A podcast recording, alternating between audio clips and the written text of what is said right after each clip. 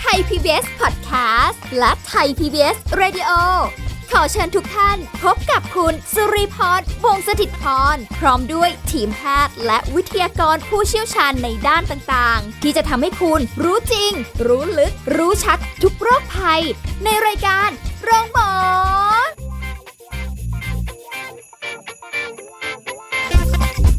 สวัสดีค่ะ คุณผู้ฟังคะรายการโรงหมอมาแล้วค่ะ พร้อมกับสุริพรนะคะ วันนี้เราจะคุยกับผู้ช่วยศาสตราจารย์ ดรเกษรสัมเภาทอง อาจารย์ประจำคณะสาธารณสุขศาสตร์ ผู้เชี่ยวชาญด้านการส่งเสริมสุขภาพ และป้องกันโรค มหาวิทยาลัยธรรมศาสตร์ค่ะ สวัสดีค่ะอาจารย์เกษรค่ะ สวัสดีค่ะค่ะ มาคุยกันนะคะวันนี้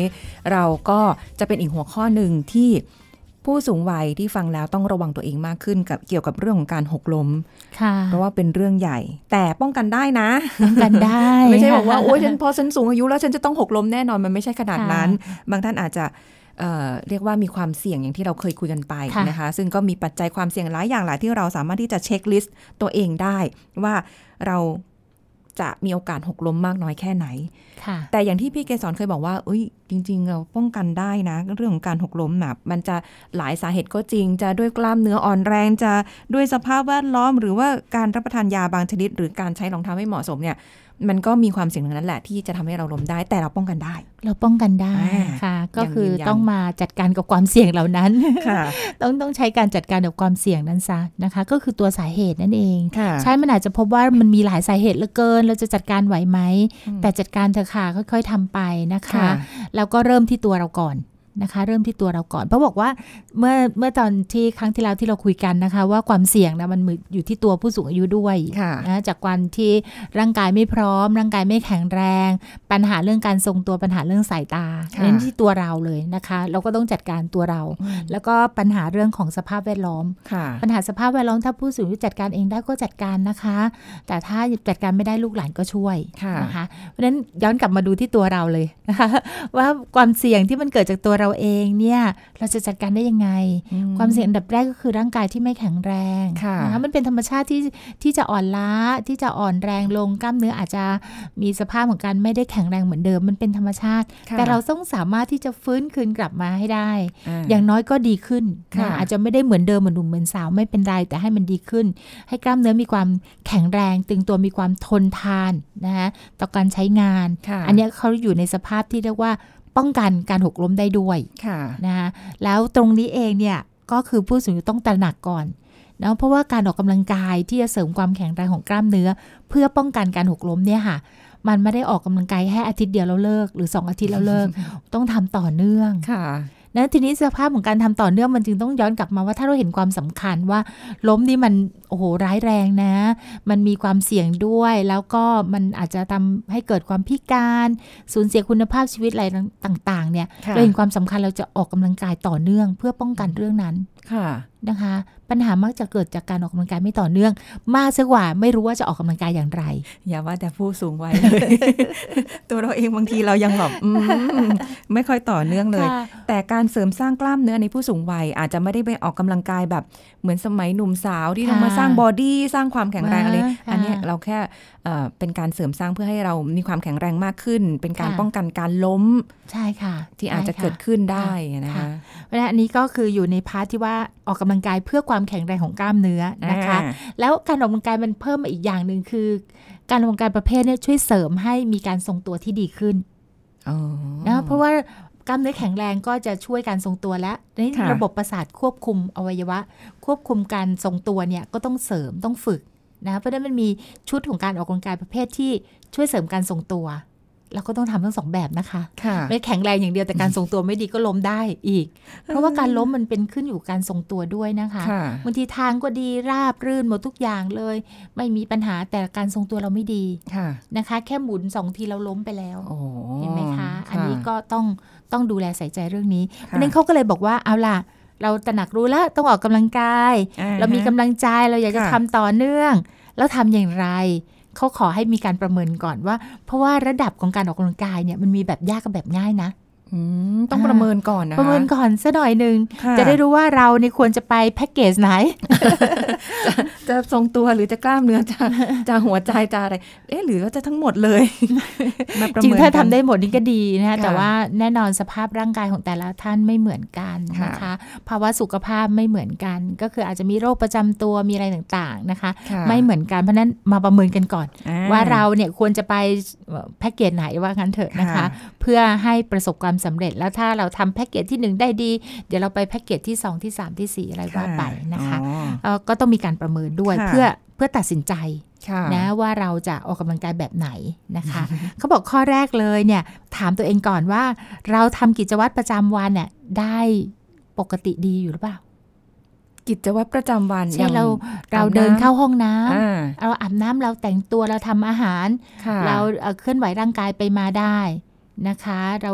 อยู่ในสภาพที่ปกติ กิจวัตรประจำวันที่ทำอะไร โทรศัพท์ไปหาเพื่อนได้ทำอะไรได้ค่ะนะคะ ก็คือแสดงว่าโอเค ถ้าเราทำได้แบบนี้อ่าฮะนะคะ ข้อที่หนึ่งโอเคผ่าน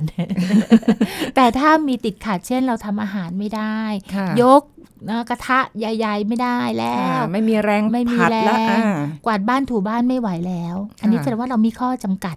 ในเรื่องของการเคลื่อนไหวร่างกายที่แค่อยู่ในกิจวัตรประจำวันค่ะ ดังนั้นการออกกำลังกายเนี่ยมันก็จะต้องลดความยากลงละค่ะนะคะวันประเมินข้อแรกง่าย ๆเลยค่ะนะคะว่าในชีวิตประจำวันเราทำได้ตามปกติไหมอืมนะคะ แล้วหลังจากนั้นก็มาประเมินข้อที่สองว่าค่ะในชีวิตปกติเนี่ยเรารู้สึกกังวลไหมว่าเราจะหกล้มโอ้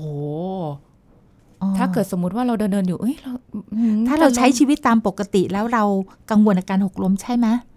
แค่ชีวิตปกติ ถ้าเราบอกว่าใช่ชีวิตปกติฉันก็กังวลแสดงว่าหนึ่งในบ้านเราอาจจะมีจุดเสี่ยง พื้นห้องน้ำเราอาจจะลื่นเราอาจจะไม่มีเข้าห้องน้ำที่ไรไม่มีที่จับค่ะบอกลูกลูกก็ไม่เห็นมาติดได้สักทีเออแสดงว่าเนี่ยเราก็มีร่างกายเราไม่ไม่อ่อนไม่แข็งแรงแล้วด้วยค่ะแล้วเราก็รู้ได้ว่าเรากังวลนะอืมยิ่งต้องออกกำลังกาย กำลังรู้สึกว่าสำคัญตรงตรงที่เรารู้ตัวเราเองอะค่ะเรารู้พี่เกสรตัวว่าเรามีความกังวลนะ เรารู้ว่าเรากังวล เรารู้ว่าเรามีความเสี่ยงในการจะล้มอะอืมเออเพราะว่าเรื่องของการทรงตัวเป็นความรู้สึกด้วยส่วนหนึ่งนะคะ เราจะค่ะรู้สึกเลยว่าฉันมั่นคงไหมในการก้าวเดินอืมถ้าเราก้าวเดินเนี่ยเราไม่มั่นคงเดี๋ยวเราเราเนี่ยอ่า เริ่มที่จะมีความอ่อนกำลังของอากล้ามเนื้อลงแล้ว เรามีค่ะข้อจำกัดในเรื่องการทรงตัวแล้ว เรามีความเสี่ยงแล้ว เพราะฉะนั้นการประเมินแบบเนี้ยอาจจะต้องนำไปสู่การตัดสินใจในการออกกำลังกายค่ะที่เหมาะสมอ่าสำหรับผู้สูงอายุท่านนั้น อ๋อ ก็มันคือจะต้องมีระดับการออกกำลังกายที่ไม่มากเกินไป เพราะว่าใช่ค่ะด้วยสภาพใช่ร่างกายค่ะอ่าค่ะสองข้ออีกแล้วสองข้อแล้ว ถ้าตอบว่าใช่ เราไม่กังวลค่ะอันี้ดีนะโอ้แต่ถ้าใช่ฉันกังวลก็ไม่ดีแล้วค่ะข้อที่สามนะคะอ่าเวลาที่เราลุกขึ้นยืนจากการที่เรานั่งเก้าอี้เนี่ย เรายืนได้อย่างมั่นคงหรือเปล่าบางคนลุกแล้วก็ส่วนเซต้องจับนู่นจับนี่ค่ะ นั่นแสดงว่าการทรงตัวเราไม่ดีนะโอ้เรานั่งอยู่แล้วเราลุกเลยได้ไหมหรือว่าต้องยันต้องจับอืมหรือซึ่งว่าไม่เป็นไรความเป็นจริงคืออะไรก็ประเมินแบบนั้นนะคะ ค่ะอ่าหรือว่าเราลุกยืนได้เลยมั่นคงเออแสดงว่าอันนี้เราออกกำลังกายได้อย่างดีนะคะค่ะอ่าแต่ว่าลุกยืนไม่ได้สังเกตไหมคะ ยิ่งถ้านั่งกับพื้นเนี่ย อันนี้ไม่ไม่แนะนำให้ผู้สูงอายุนั่งพื้นอยู่แล้วอะนะคะค่ะควรจะนั่งเก้าอี้นะคะ ที่ขาอยู่ไปในระดับที่เหมาะควรไม่สูงเกินไป ไม่ต่ำเกินไปแล้วลุกค่ะขึ้นยืนได้อ่ถ้าลุกขึ้นยืนได้จากการนั่งเก้าอี้เนี่ยได้มั่นคงเนี่ยใช่หรือเปล่า ถ้าใช่แสดงว่าร่างกายเรายังโอเคนะ เราอาจจะได้ออกกำลังกายแบบระดับที่มันยากขึ้นมานิดหนึงค่ะนะคะ ต่อไปนะคะเขาบอกว่ายืนแล้วเอาอ่าส้นเท้าเนี่ยไปวางไว้ด้านหน้าปลายเท้าของเท้าอีกข้างหนึ่งได้อ๋อนะสักสิบวินาทีโอ้โหมันคงไหมนี่สิบเป็นสิบเป็นวิสิบวินะคะค่ะก็เป็นการทดสอบถึงอ่าการทรงตัวอ่านนะคะเอียงไหมความเอ็นแข็ไหมงแรงของกล้ามเนื้อด้วยค่ะนะคะการทำงานอ๋อระบบประสาทสัมผัสของเรา ร่างกายเราได้ไหมค่ะถ้าแบบว่า 10 วินาทีไม่ได้เอ็นไปเอ็นมาเนี่ย แสดงว่าเรามีปัญหาแล้วค่ะนะคะ ทั้ง 4 ข้อเนี่ยเป็นการประเมินอย่างง่ายนะคะ เป็นการประเมินอย่างง่ายด้วยตัวของท่านเองค่ะแต่ถ้าเราไปพบแพทย์นะ ไปพบนักกายภาพบำบัดเขาก็จะมีวิธีการประเมินที่ละเอียดขึ้นค่ะนะคะอืมประเมินละเอียดขึ้น อันนี้เราประเมินตนเอง ถามว่าถ้า 4 ข้อเนี่ยเราตอบว่าใช่อยู่ในสภาพที่ดีทั้งหมดเลยค่ะนะคะตอบว่าใช่อ่าใช่ทั้งหมดเลย เราไปออกกำลังกายแบบ ชนิดยากได้ ไปค่ะแพ็กเกจแบบยากได้ ก็คือออกกำลังกายแบบเสริมความแข็งแรง เสริมค่ะการทรงตัวชนิดที่เรียกว่าจะเห็นผลได้ในระยะเวลาอันสั้นได้เลยค่ะนะคะ แต่ถ้าสมมุติมีโรคประจำตัวล่ะคะอืมอันนี้คือแบบถ้ามีโรคประจำตัวอันนี้ต้องปรึกษาคุณหมอด้วยนะคะ แพทย์ผู้ที่ดูแลเราอยู่นะคะว่าเรากินยาตัวนี้ค่ะนะอย่างที่เรียนว่าตรงนี้เป็นการประเมินเบื้องต้นสำหรับตัวเรานะคะแต่ถ้าเรามีโรคประจำตัว โรคหัวใจ นะคะ โรคความดันค่ะนะโรคเบาหวาน พวกนี้จะมีชุดเฉพาะนะคะในการออกกำลังกายมีมีแพ็กเกจเฉพาะค่ะเอาไปอีกนะคะอ่าอ่าที่ให้จะต้องเหมาะสมระมัดระวังอะไรยังไงบ้างนะคะแล้วถ้าเกิดว่าในการออกกำลังกายแหละอู้เรา checklist มาแล้วแหละมันก็มีผสมปนเปกันบ้างกังวลอยู่อะไรหรือแบบไม่ได้ร้อยเปอร์เซ็นสมมุติว่าถ้าเกิดเราออกกำลังกายเรา checklist แล้วเนี่ยมันผสมผสมกันกลางๆ ไม่ได้แข็งแรงร้อยเปอร์เซ็นแต่ก็ไม่ได้แย่เลย ออกกำลังกายอยู่เฮ้ยเวียนหัวเฮ้ยจะเป็นลม อันเนี้ยเราทำไงดีคะค่ะ อันนี้เป็นข้อสำคัญมากเลยนะคะ ที่จะไปเชื่อมโยงกับการป้องกันการหกล้มด้วยนะคะค่ะเพราะว่าการบาดเจ็บจากการออกกำลังกายมันก็เกิดขึ้นได้นะคะดังนั้นผู้สูงอายุต้องมีความไวต่อความรู้สึกของตัวเองนะคะ ว่าถ้ารู้สึกไม่โอเคกับร่างกายนะเวียนศีรษะ รู้สึกจะหน้ามืดเนี่ยที่สำคัญคือให้นั่งลงก่อนเลย นะคะ นั่งพักลงก่อนเลยนะคะอ่าแล้วอยู่ในที่ที่ปลอดภัยนะคะ อยู่ในที่ที่ปลอดภัยหมายความว่า อาจจะมีที่ยึดที่จับสักหน่อยหนึ่งค่ะนะคะ อย่าถึงกับว่าปล่อยตัวเองแบบล้มลงไปอะไรอย่างเงี้ยค่ะอืมนั่นต้องมีการสังเกตตัวเองนะคะค่ะหรือว่าถ้าออกกำลังกายแล้วรู้สึกเหมือนพูดไม่ได้เลย เหนื่อยมากอะไรอย่างนี้แสดงว่ามากเกินไปแล้วคืออันนี้จนประพูเมิดนตัวไม่เองออกได้แล้วนะคะอ่าอ่านะคะต้องระวังด้วยอากาศสภาพอากาศอะไรก็อ๋อใช่อาไหมกาศคะถ่ายเทเนี่ยเป็นเรื่องสำคัญนะคะ เพราะว่าเวลาเราออกกำลังกายเนี่ยค่ะเราต้องการออกซิเจนเพิ่มขึ้นค่ะใช่ไหมคะ เหมือนเช่นเขาหมอจะไม่แนะนำว่าใส่หน้ากากอนามัยแล้วออกกำลังกาย นะคะอันพอดีช่วงนี้ถ้าหากว่าเราจะต้องป้องกันโรคระบาดด้วย เราต้องใส่หน้ากากอนามัย เราจะออกกำลังกายแล้วเราอาจจะได้รับออกซิเจนไม่เพียงพอค่ะดังนั้นออกกำลังกายจึงต้องอยู่ในที่ที่อากาศปลอดโปร่งนะคะ มีอากาศถ่ายเท ไม่ร้อนจัดจนเกินไป แต่ก็ไม่ได้หนาวจัดด้วยนะคะค่ะอ่าอากาศที่ร้อนจัดจนเกินไปกับการออกกำลังกายก็เป็นอันตรายกับผู้สูงอายุด้วยค่ะเช่นกันนะคะอืมก็อยู่ในห้องที่มีอุณหภูมิที่ดี หรือว่ากลางแจ้งที่ไม่ร้อนจัด นะอากาศถ่ายเทดี แต่ถ้ารู้สึกไม่สุขสบายจริงๆ เราไม่ควรจะเริ่มออกกำลังกายด้วยซ้ำไปในวันนั้นค่ะนะคะเราต้องสังเกตอาการตั้งแต่ก่อนเริ่มออกกำลังกาย ถ้ารู้สึกวันนี้ไม่ค่อยสุขสบายเลย รู้สึกมันเพลีย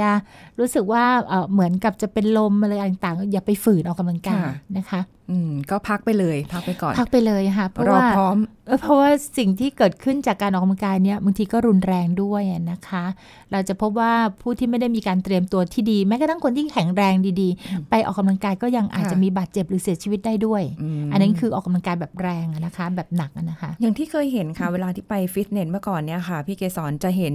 เอ่อมีผู้สูงอายุบางท่านไปออกกำลังกาย แต่จะมี เทรนเนอร์มีเทรนเนอร์ประกบคอยเลยดูแลค่ะคอยบอกว่าอันนี้เล่นอะไรได้บ้าง อะไรเล่นค่ะไม่ได้ อะไรค่ะที่หักโหมเกินไปอะไรอย่างเงี้ยค่ะ ก็ต้องจริงๆแล้วการที่มีแบบนั้นได้เป็นสิ่งที่ดีที่สุดนะคะค่ะเพราะว่าผู้ที่เขามีความเชี่ยวชาญเขาจบมาทางด้านนี้เขาจะแนะนำได้ค่ะว่าเอ่อเหยียดขนาดไหนอะไรต่างๆนะคะไม่ไม่อะไม่มากเกินไปแล้วก็ไม่น้อยเกินไปจนกระทั่งค่ะไม่ได้ประโยชน์เพราะฉะนั้นผู้เชี่ยวชาญหรือผู้ที่เขาจบทางด้านนี้มา ไม่ว่าจะเป็นเทรนเนอร์ที่เขามีเป็นมืออาชีพหรือว่างั้นเถอะนะคะเขาจะดูแลแล้วเขาก็ดูทั้งหมดด้วย รวมทั้งสภาพร่างกายของเราค่ะนะคะก็จะเป็นประโยชน์อย่างยิ่ง แต่ถ้าเราออกกำลังกายที่บ้าน เราก็ต้องมี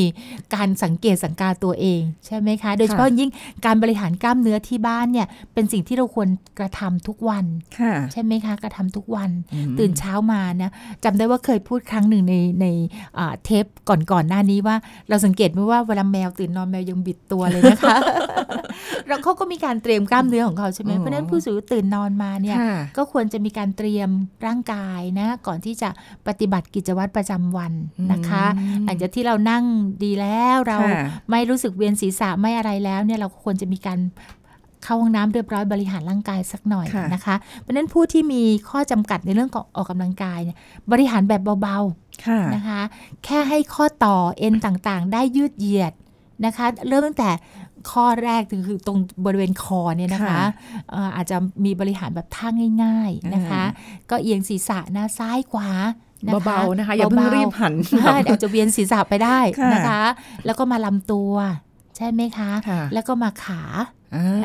เอาตั้งแต่ศีรษะมาจดขาเนี่ยค่ะค่ะบริหารท่าง่าย ๆ ซึ่งตอนนี้ท่าบริหารกายที่เป็นชุดของการออกกำลังกายเนี่ยมีอยู่ในเว็บไซต์อยู่แล้วค่ะเข้าไปดูได้ดูประกอบไม่กระทั่งเป็นคลิปวิดีโอก็มีนะคะเดี๋ยวนี้ใช่ดูประกอบออกกำลังกายไปพร้อมกันค่ะนะคะ อันเนี้ย ก็จะช่วยให้เรามีกล้ามเนื้อที่แข็งแรงขึ้นอืมมีการทรงตัวที่ดีขึ้นค่ะอืมก็เอาแบบที่ตัวเองถนัดนะ อุปกรณ์อะไรไม่ไม่ได้จำเป็นต้องเอามาใช้เยอะนะคะ จะค่ะดัมบงดัมเบลขวนองกวนนะแต่ไม่ได้ขนาดนั้นไม่ต้องก็ได้นะคะค่ะเอาแค่ตั้งแต่ศีรษะจรด ปลายเท้านี่แหละนะค่ะว่าให้มันแบแม้บกระทั่งปลายเท้านะคะอ๋อยังบริหารใช่ได้แค่กระดกปลายเท้าขึ้นลงนะคะค่ะข้อเท้านี่ก็สำคัญมากนะคะอืมถ้าเอ็นข้อเท้าเราไม่แข็งแรง การเดินไม่ดีเราอาจจะข้อพลิกนะค่ะข้อเท้าแพลงอีก อันนี้ก็เออเป็นเรื่องใหญ่อีกเหมือนกันค่ะนะคะ อันนี้ก็แบบง่ายๆเบาค่ะๆสำหรับคนที่อาจจะมีปัญหานิดหนึ่งนะคะค่ะอะแต่ว่าใน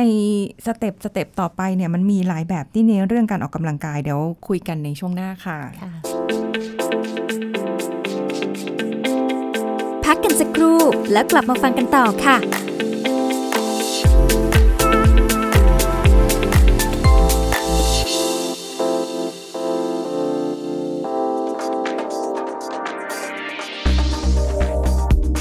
คุณผู้ฟังคะทุกวันนี้หลายคนยังมีความเข้าใจผิดเกี่ยวกับยาแก้แพ้ ยาแก้อักเสบ ยาปฏิชีวนะ ว่าเป็นยาชนิดเดียวกัน ก็สร้างความสับสนในการใช้ยาเป็นจำนวนมากค่ะ ซึ่งยาแก้อักเสบคือยาที่มีฤทธิ์ในการลดการอักเสบ แก้ปวด มีฤทธิ์ในการลดไข้ได้ เช่น ยาแอสไพริน ยาไดโคลฟีแนกแก้ปวด และไอบูโปรเฟน แต่ไม่ใช่ยาที่มีฤทธิ์ในการฆ่าเชื้อโรค ไม่ว่าจะเป็นเชื้อแบคทีเรีย หรือเชื้อไวรัส ยาแก้อักเสบใช้เพื่อบรรเทาอาการปวดและการอักเสบนะคะ ก็ได้แก่ การปวดหลัง ปวดกล้ามเนื้อ ปวดข้อ อาการเคล็ดขัดยอก เส้นเอ็นอักเสบ และกล้ามเนื้ออักเสบเท่านั้น ส่วนยาฆ่าเชื้อหรือยาปฏิชีวนะก็เป็นยาที่มีฤทธิ์ฆ่าเชื้อโรคต่างๆ ซึ่งได้แก่เชื้อแบคทีเรีย เชื้อราและไวรัส เช่น เพนิซิลิน และอะม็อกซิซิลิน ไม่มีฤทธิ์แก้ปวดหรือลดการอักเสบนะคะ แล้วก็ไม่มีฤทธิ์ในการฆ่าเชื้อไวรัสด้วย ซึ่งใช้สำหรับรักษาโรคที่เกิดจากการติดเชื้อแบคทีเรียเท่านั้น เช่น ใช้รักษาอาการต่อมทอนซิลอักเสบ เป็นหนอง มีปัสสาวะแสบขัด จากการติดเชื้อแบคทีเรียเป็นต้นค่ะ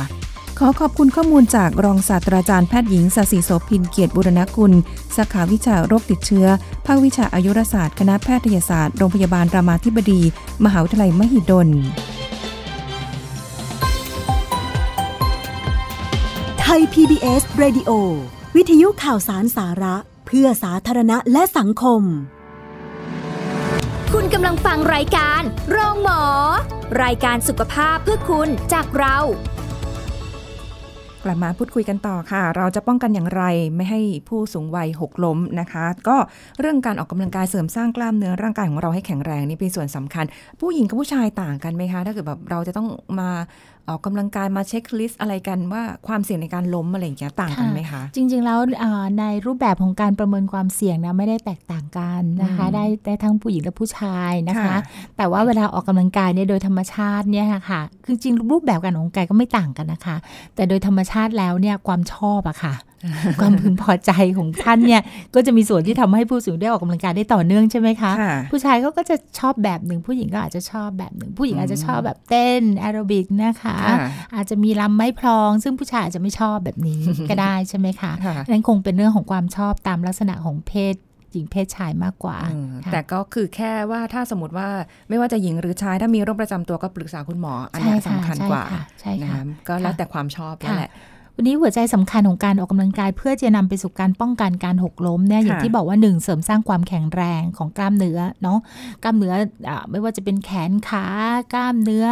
อาลำตัวอะไรต่างๆ แล้วก็เสริมสร้างเรื่องของการทรงตัวนะคะค่ะเพราะฉะนั้นออกกำลังกายเนี่ยมันไม่ได้ได้แค่ป้องกันการหกล้มนะคะ มันสามารถที่จะช่วยได้หลายเรื่องมาก ถ้าเราเห็นประโยชน์เห็นความสำคัญน่ะ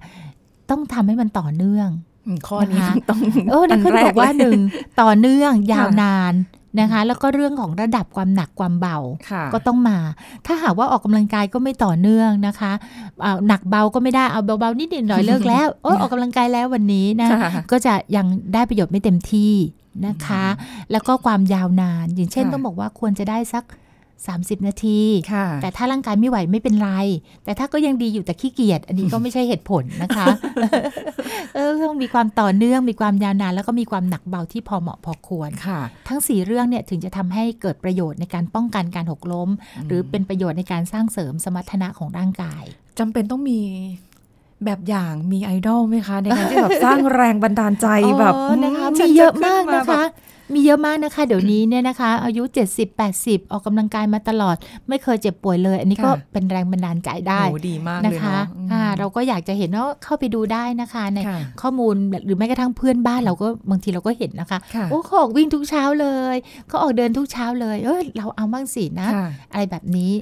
นะคะ หรือว่าชวนลูกชวนหลานไปด้วย เพราะว่าจริงๆเรื่องการรักการออกกำลังกายอะค่ะ เป็นเรื่องที่อาจต้องสร้างแต่วัยเด็กมาเลยอืมนะคะใช่ใช่ก็ไปช่วยหน่อยนะ วันนี้คุณตาคุณยายอยากออกกำลังกายบางทีลูกหลานเอาไปพาไปหน่อยนะ ก็จะได้ไปกันเป็นครอบครัว อันนี้ก็ค่ะเป็นสิ่งที่ดีใช่แต่ว่าเราก็ไม่ต้องไปวิ่งหนักเท่าเด็กๆนะคะ ผู้สูงอายุก็จะต้องรู้สภาพร่างกายตัวเอง เดินเดินเอาก็ได้เนาะค่ะอะไรอย่างเงี้ยค่ะรอบจริงๆแล้วสนมการเดินนะคะเพื่อฝึกกล้ามเนื้อเนี่ยช่วยการทรงตัวได้ แล้วก็ค่ะเป็นการออกกำลังกายที่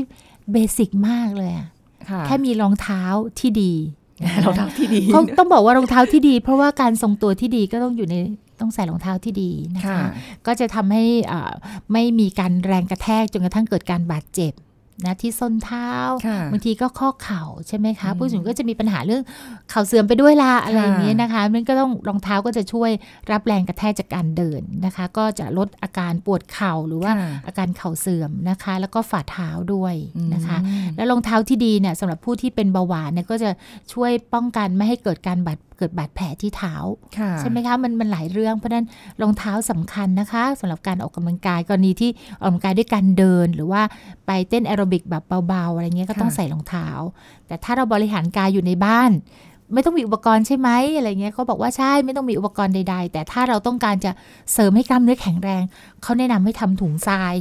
นะถุคะงทรายเหรอถุงคะทรายแล้วก็มาแขวนที่ข้อเท้าหน่อยนะ อย่างเช่นเราจะยก เราจะยกขาค่ะเพื่อทำให้กล้ามเนื้อต้นขาเราแข็งแรง ก็อาจจะมีถุงถ่วงน้ำหนักอะค่ะสักหน่อยหนึ่งนะบางที่นะคะก็เห็นก็ประยุกต์เอาเอาขวดค่ะน้ำเล็ก ๆ ใส่ถุง